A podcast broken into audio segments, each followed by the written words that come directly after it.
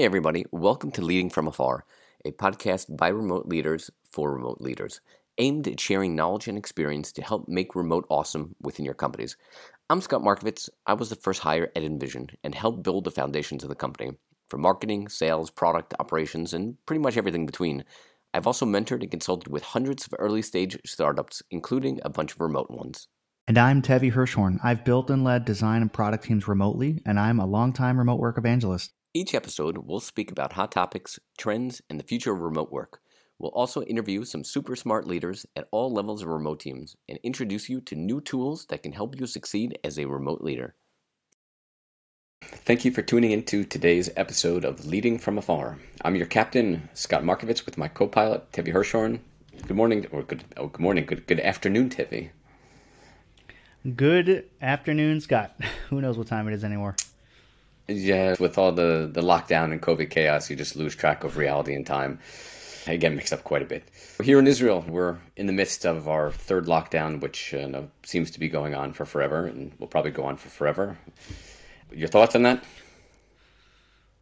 Yeah, forevermore, infinitely. This will never end. That's what it feels like. Indeed, and at least until we get uh, all the vaccinations done, hopefully by the next end of next month, which would be fantastic. COVID in general has been uh, an extremely stressful time for everyone. For me personally, the, the lockdown with schools being closed has gotten my anxiety revved up. Tevi, some of our kids share the same schools. I don't know if you feel the same way. Absolutely. That's not even a question. Every day is twice as long since we have to handle education and schooling on our yep. own. It's not even like in a classroom where you have one teacher teaching to 20 or 30 kids all on the same page and the same books obviously there's some juggling there, but at least you're doing the same thing here. It's like bouncing around from device to device, helping each kid. There's no consistency in anyone's schedule. And on top of that, you got to work a full day somehow. I, have been shifting to going very late in the evening, so I'm doing you know 16, 20 hour days now. I've been doing the same, working later than I would normally and spending the later nights on the computer, which is something I definitely don't want to be doing. In these times, I guess we don't have uh, much of an option especially now during the lockdown and the increase in anxiety over other periods of COVID, would be the perfect time to kick off our next series on mental health. We're hoping that the series has a few more chapters than the last ones with great experts and, and startups along the way. So today, I feel maybe the best way to kick off the series is really being transparent and opening up on our personal mental health over the past year. From a leadership perspective, that's always the best way to start from the, the captain on down, from the executive team leading the charge in being transparent and being open around mental health. I, I don't know if you are up for that. I think it's it's important for people to hear everybody's stories, especially now. A lot of people have a hard time admitting when they're going through something difficult and you need help, especially in the workplace. You can't expect your employees to be performing when they're under stress and strain. So you got you got to be a little bit understanding and figure out the best way to work with them. I completely agree. So yeah, so today we're going to be honest and open and, and share our own experience. We're also going to try and share some ideas and things that we've done with the teams that we've worked with over the past years, thoughts and advice that we have on how startup leadership can be helping their team you know, through this extremely terrible time. Maybe first question, I'll start off throwing this into the room. Over the past year, that's really gotten your anxiety revving up, if there's one thing you can put it on, what would that number one thing be? It's hard to even put it on one thing. I don't know if I've unpacked it enough to isolate the one thing, but there's just been a lot of insecurity in the world, a lot of instability, yeah. fear, financial related, health related, about ourselves, about our family, sure. dealing with our own kids with their own issues, just not having any time or space to now, this is probably the exact opposite of uh, many other people. I have a family, which I love, of course, but because we're all in the same oh, house together and we can't leave, there's a lot yeah. less personal space, a lot less personal time. Whereas other people might be having the exact opposite issue where if they don't have a family, they have too much time to themselves. And that yeah. isolation can be extremely damaging as well. So, yeah, I, I probably put it on that instability and lack of space, maybe. Interesting. That's pretty in line with my biggest issue, and uh, we hinted to it in the introduction. For me, the biggest cause of my spikes in anxiety have really been around that separation of work and home I, have been working from home for almost nine years and, and certainly pre COVID. During that time, there were clear boundaries in the day. After taking my kids to school and, and eating breakfast, the yeah. workday began. I'm blessed to have a home office with a door that I can lock, which is, certainly beneficial. But that time from the nine to five was my work time where I focused on doing work when nobody was here. The kids were at school. My wife attempted her best to try to limit needing my help for bringing groceries or, or things like that. My kids, when they came home from school, whether it was three o'clock or four or five o'clock, they knew there was a boundary. Five o'clock, dad would come downstairs, and until then, no, not really knock on the door. Don't go upstairs to bother yeah. him. At five o'clock, I would try as much as I could. Fifteen minutes of headspace meditation, just for myself to be able to turn off work and then get myself mentally prepared for the family time. Really try to separate those two big core pieces in life. Now during the lockdown, that separation is non-existent. Maybe Our that's what I mean are... by like space. I guess there was this kind of a structure the way I would work. Everyone had a schedule, yep. and I was able to carve some time for myself. Now I'm working. Now I'm making lunch. Now I'm exercising, and now I'm with the family. And now it's just like this constant race bouncing from device to device, helping everybody, switching. Honestly, my wife and I play hot potato. She runs out and she's a nurse and has been like crazy to deal with that. Then when she comes home, you'd think that she would take off and relax, but she can't. Now I got to work. So now it's like, here you go, hot potato. Now she's got to deal with it. So definitely that lack of structure. Yeah, yeah, our boys go to the same school. Between those hours of nine to one or nine to four of turning on devices, I try to keep my iPad's locked, having a passcode that the kids don't know, so they aren't going on there um, and wasting time. Constantly having to put in passcodes, get you know, Zoom set up and technical support. At least my boys are lucky enough to have that opportunity to, to learn, have some type of structure, even though a lot of time is spending making sure they're actually sitting there. My daughter hasn't been home, hasn't been learning. She doesn't have the opportunity, so trying to keep an almost six year old entertained all day without just sticking an iPad video in front of them has been challenging. In some ways, it's like we had this opportunity Everybody went remote, and now it's like remote time to shine. In yeah. other ways, it's not possible to be successful under these conditions. For yeah. many people, they don't have either space to work. So even if they Correct. don't have a noisy family or something, it's hard to work if you don't have that space set up for it. For other people, they have a family, and dealing with the crazy schedule or lack of schedule is, is not a way to sell remote life and remote work. So yeah, it's definitely been a challenge for, for the world almost about a year ago, I tried to use that mental picture. Look at the positive way. This is a great opportunity to spend more quality time with the kids and do things with them, sit with them, teach them, and spend more time with them than maybe I didn't have previous to that. Because that first lockdown went on and, and we kept, kept going. That just went right out the window. Yeah, that was super fun for a month. yeah. I get to be with my kids, do Zooms with them, and teach them stuff. I need to get back to work. And, yeah. So, what do you um, think companies should do? Right now, it's an issue because we're dealing with lots of stress, and pandemic, and health. Yeah. People are losing family members, or they're getting sick. They're having trouble working from home. All sorts of these different things that cause anxiety or or, or depression. Yeah. All these mental health challenges. What should companies do? What should managers do? How do we deal with that? This is the year for mental health. This should be the number one priority for all companies this year, regardless of the size. Starting from the executive team to the people or HR teams to every level of management. We spoke about it when the podcast started, and it went back to last year's empathy. It has to be at the forefront of everyone's mind. The world is just a mess, and depending where you are, it's probably going to stay that way till later this year. Management really just needs to have empathy um, and understanding the world just a total mess. Companies should be looking into being more flexible if they haven't been doing it yet with scheduling and, and attendance. Most teams last year that went remote overnight started filling their calendars with meetings. I'm not a believer in meetings, but you know, those definitely need to go away. Not only from the time wasting perspective, but you're locking people into engagement when it may not be a good time for them. So if it's a 30 minute or 45 minute team meeting, their kids maybe needing help with something going on house with synchronous meetings all day that may not be something good for them.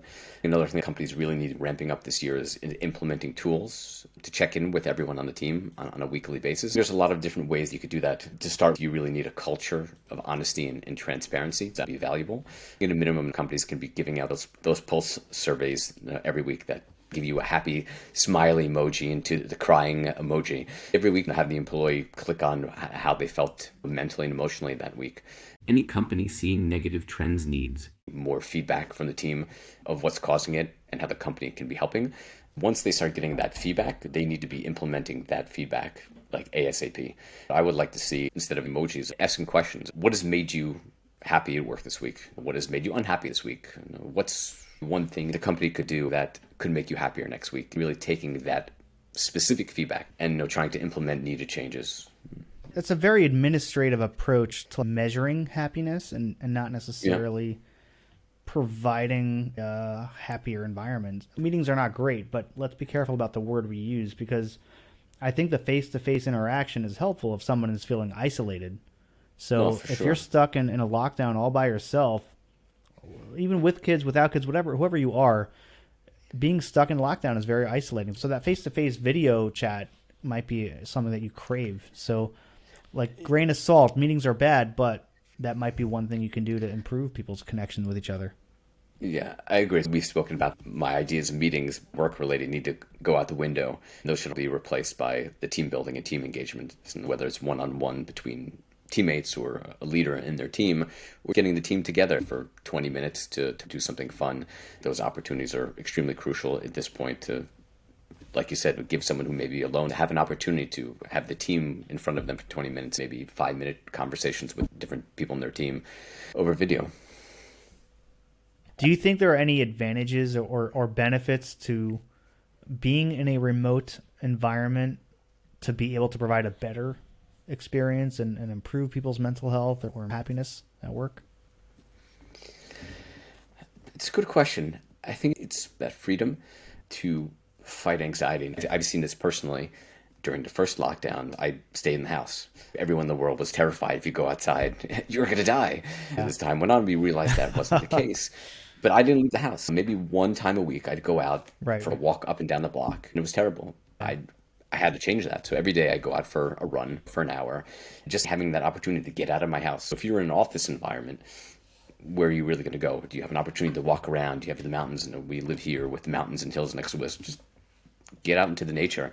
You could spend time with your family, maybe with a spouse, go out for a walk or go you know, get ice cream. Freedom is a huge benefit for people working remotely and their mental health. What are you thinking? That's definitely a, a huge aspect of mental health. I think it might be easy for someone who walks into the office, you see their face, their posture, they come in late yeah. consistently, like, hey, something's up. I think it might yeah. be a lot easier for someone to skate by and go struggle unnoticed. As a manager, as a leader, as, as a teammate, you have to reach out proactively and find out how people are actually doing and not wait to notice something. Yeah, I think you're spot on. I've gotten a lot of this similar feedback when I have friendly conversations on social media about working from home and remote, positives and negatives. People who are on the side of going back to the office are usually giving that sense of we missed that opportunity for the face to face. We lose that opportunity for serendipitous conversations at the coffee machine. I'm not a believer in that because the tools exist today to do all those things. There may be not the ideal tool for it, as a leader, you should be doing a five, 10 minute video call with everyone on your team once a week at most. And a check it has nothing to do with work. It's not with your bi weekly you know, stand up meetings. It's just, hey, how's everything going? How's your family? What, what's going on with you? And sharing the same thing. Here's what's going on with me. My kids are home, being very open and, and transparent. At my time InVision, I started doing you know five minute FaceTime with everyone that I could get. So I was trying to replicate those serendipitous opportunities of meeting in the coffee shop. I just did it. I'd reach out to somebody random or someone on my team and say, hey, five minute FaceTime now and launch a Zoom call or in five minutes catch up. Hey, how's it going? What's new? The tools are there. It's whether people are using the tools in the right way. Yes, body language and faces can be missed unless you're doing those things right. The flip side is that somebody could fake they could just put on a smile at work and nobody knows what's yeah. going on. A manager, friends, other teammates should be proactive about helping. Even if it's a five minute check in, I think it's important yeah. that you use language which encourages and, and elicits a response that's truthful and authentic. Because if you say, How's everything? you're not going to get a great, authentic response. say, "How's Correct. your family?" It's a little bit more specific, and and they will most likely give you a, a more genuine response. That kind of proactive in terms of the behavior that you're reaching out for weekly with everybody, but it's also Yeah. proactive in your language and making sure that you really are connecting. You actually do care how everyone's doing, not just so that they can be productive, but so that they could thrive in the company and feel like they're connected. And we've discussed in the past that a, an employee who's happy at work will want to stay for a long time and be productive. That brings a lot of value to the company in the long term. Yeah, I think the transparency also for me is extremely important. If every one of those check-ins, it's always, how are you doing? How's your family? What's new with you? It's very one-sided. I'm the one being asked always, and do I feel comfortable sharing that? When you have that transparency from leadership, it's starting off what I'm dealing with. Here's what's new with my family, what's new in my community. I think that reinforces that idea of, of comfort for the team. My manager, my leader, my CEO is being transparent. Here's what they're struggling with. They're struggling with kids bouncing off off the walls. They're, they're, they're struggling about not being able to go to the cafes. That creates that culture of openness. My leader is upfront and transparent with how they're doing. That allows me to feel more confident to be able to share my own thoughts as well. I don't know if you heard all that background. Was that my house or your Knocks my at the door. That's at my house. I'm being paged. yeah, work from home while everyone else is at home. Not so simple. Yeah, Totally I- agree. just to, to comment a little bit on, on the, the point of happiness, you mentioned a keyword there I thought was important is that belonging. Somebody feels a connection to their team and they feel like they Yep. belong in their company, they're satisfied and they're happy. That it's not just like this word of like being happy, like they're wearing a smile. It's that connection and belonging and feeling that they're contributing in a positive way. If you could Yeah. foster that feeling around the work that they're doing, then the work will be a fulfilling part of their life and they'll be producing good work. That's a benefit for everybody. something to build off that idea, build it as a habit, build it as a culture. Something that we had InVision for many years. I was the first one of the happiness officers. Do you see that being a good opportunity for a new role within a company or somebody should be putting on that hat? InVision the person who took that over for me was a certified life coach. So is there an idea of bringing in a life coach, a certified mental health therapist within the company to check in with people on a, a daily basis, weekly basis, just having those check in opportunities with people on the team. Depending on the size of the team, you may meet more people doing it or you may meet less often. It's something that I've been thinking about. Maybe is a good opportunity to expand within other companies. I'm not sure I understand the question. Not so much of a question, maybe a specific role we see in 2021 a happiness officer or a happiness champion, life coach, a mental health So- therapist that comes in and their job is those check-ins. I don't know that it's going to grow. I've seen happiness officers and people officers, and everyone tries to rebrand themselves. We really care about you as employees. It's really they're fishing for information. They're protecting their bosses, and and nobody trusts them. I don't think that perception will ever change, no matter what you call them. Now, if you're saying happiness officer is is separate from HR or people ops, I don't think anyone's going to believe that Fair enough, fair enough. Uh, what I've seen as a benefit to a company are mental health services. So a company might offer subscriptions to Headspace or Calm or, or something like that, or they'll offer other third party service or tool or, or therapy type of, of benefit where people can go on their own and the company will, doesn't Yeah. have any connection. It's private, it's separate. That Sure. would be a nice benefit to allow people to maintain wellness. Perfect idea. What other benefits do you think this year in 2021 companies should be focusing on in the mental health space to be rolling out within the company and why? Well, Of course, I'm going to lean towards remote tools. There's still a stigma around seeing therapists for some reason. I, I think that should Yeah. change. I think also if everyone's stuck at home, there should be a remote tool like like Headspace or Calm, Care.com, or one of these other things out there which allow you to to get service from the comfort of your own home. People are busy, so they don't necessarily feel how important it is to go get help. So it's hard Sure. to go out and, and take a few hours to drive somewhere and, and see somebody. So if you have an app, it's it's essentially a remote tool, whether it's it's a uh, guided Telehealth. on your own like space or yeah, telehealth, totally. something like Headspace, which is talking with a professional. It's more like self-guided journey. So I see that getting more I- popular. It's also a lot easier to plug in to employees, you know, benefits package.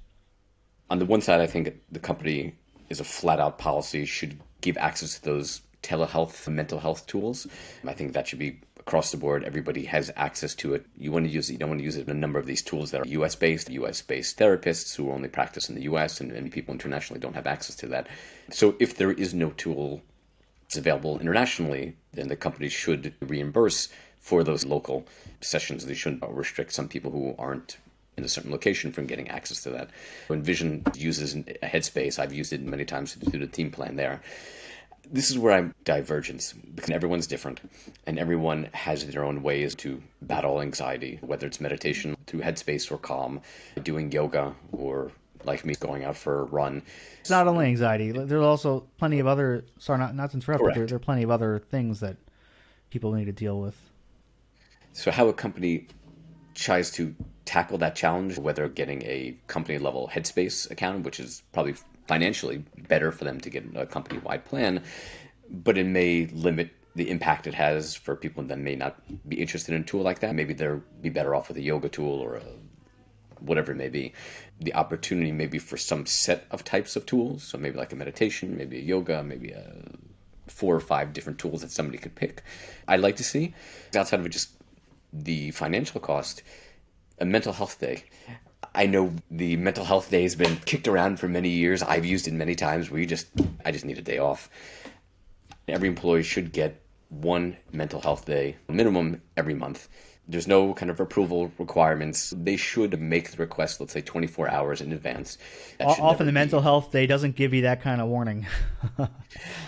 Yeah, that- it should be something that doesn't have the possibility of being rejected. It could be that you had a, a lousy day at work today, uh, a deal fell through, or there was a major bug or an outage, and say, hey, had a really tough day today. Tomorrow's going to be the mental health day. I'd like to see teams doing that. Many startups have that unlimited vacation idea. We're not going to go into that, but what I would like to see is taking that every employee has to take a week off in a block every single quarter. You know, a couple days here, and a couple days there. You aren't getting that continuous long time to unwind, recharge the batteries. Management should be sitting on top of employees' heads saying, hey, you haven't taken this, you need to take it this week off, get it in the books now. Giving that time and opportunity to disconnect.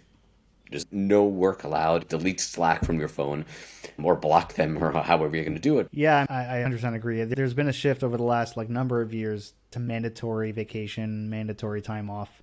Not just like use it or lose it, but we'll give you a, a thousand or two thousand dollar bonus if you take your Yeah. vacation, just to encourage people to take off. You lose it if you if you're on Slack or, or your you email. Or I think that kind of stuff is very important because there's a power dynamic between a company and its employees. And we hope a good employee wants to perform. The company is in a position of power where they can decide what you get to do with your life. So if a company really does care about the well-being and mental health of their employees, they will do what you're suggesting. We're, you know, s- telling employees to take their time off to disconnect, spend time with your family, spend time alone, go do something fun. There are a lot of companies that have started to be more proactive about that. Yeah, I like it. So, I don't know, any last thoughts you have here? I think that there, there's some interesting stuff in the works on the technology side with remote services and tools, telehealth, mental health. I'm curious to know, like, from our listeners, maybe if, if they use those tools and what their experience is with it. And the mm-hmm. flip side is, do they prefer not to use that? Do they prefer the human to human interaction and how they're dealing with that during lockdowns? Very tricky stuff. I'm curious to know what, what everyone is going through.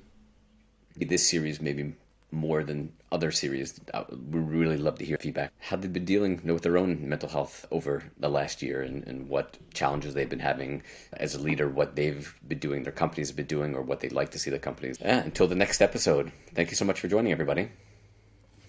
Thank you, Scott. Thanks again, everybody, for tuning into today's episode of Leading from Afar. If you enjoyed the podcast, you can learn more on our website, leadingfromafar.com, and subscribe to the podcast in your favorite app. This podcast is all about you, the remote leaders. We'd love to hear from you with your feedback or ideas for future topics and remote leaders we should be speaking with.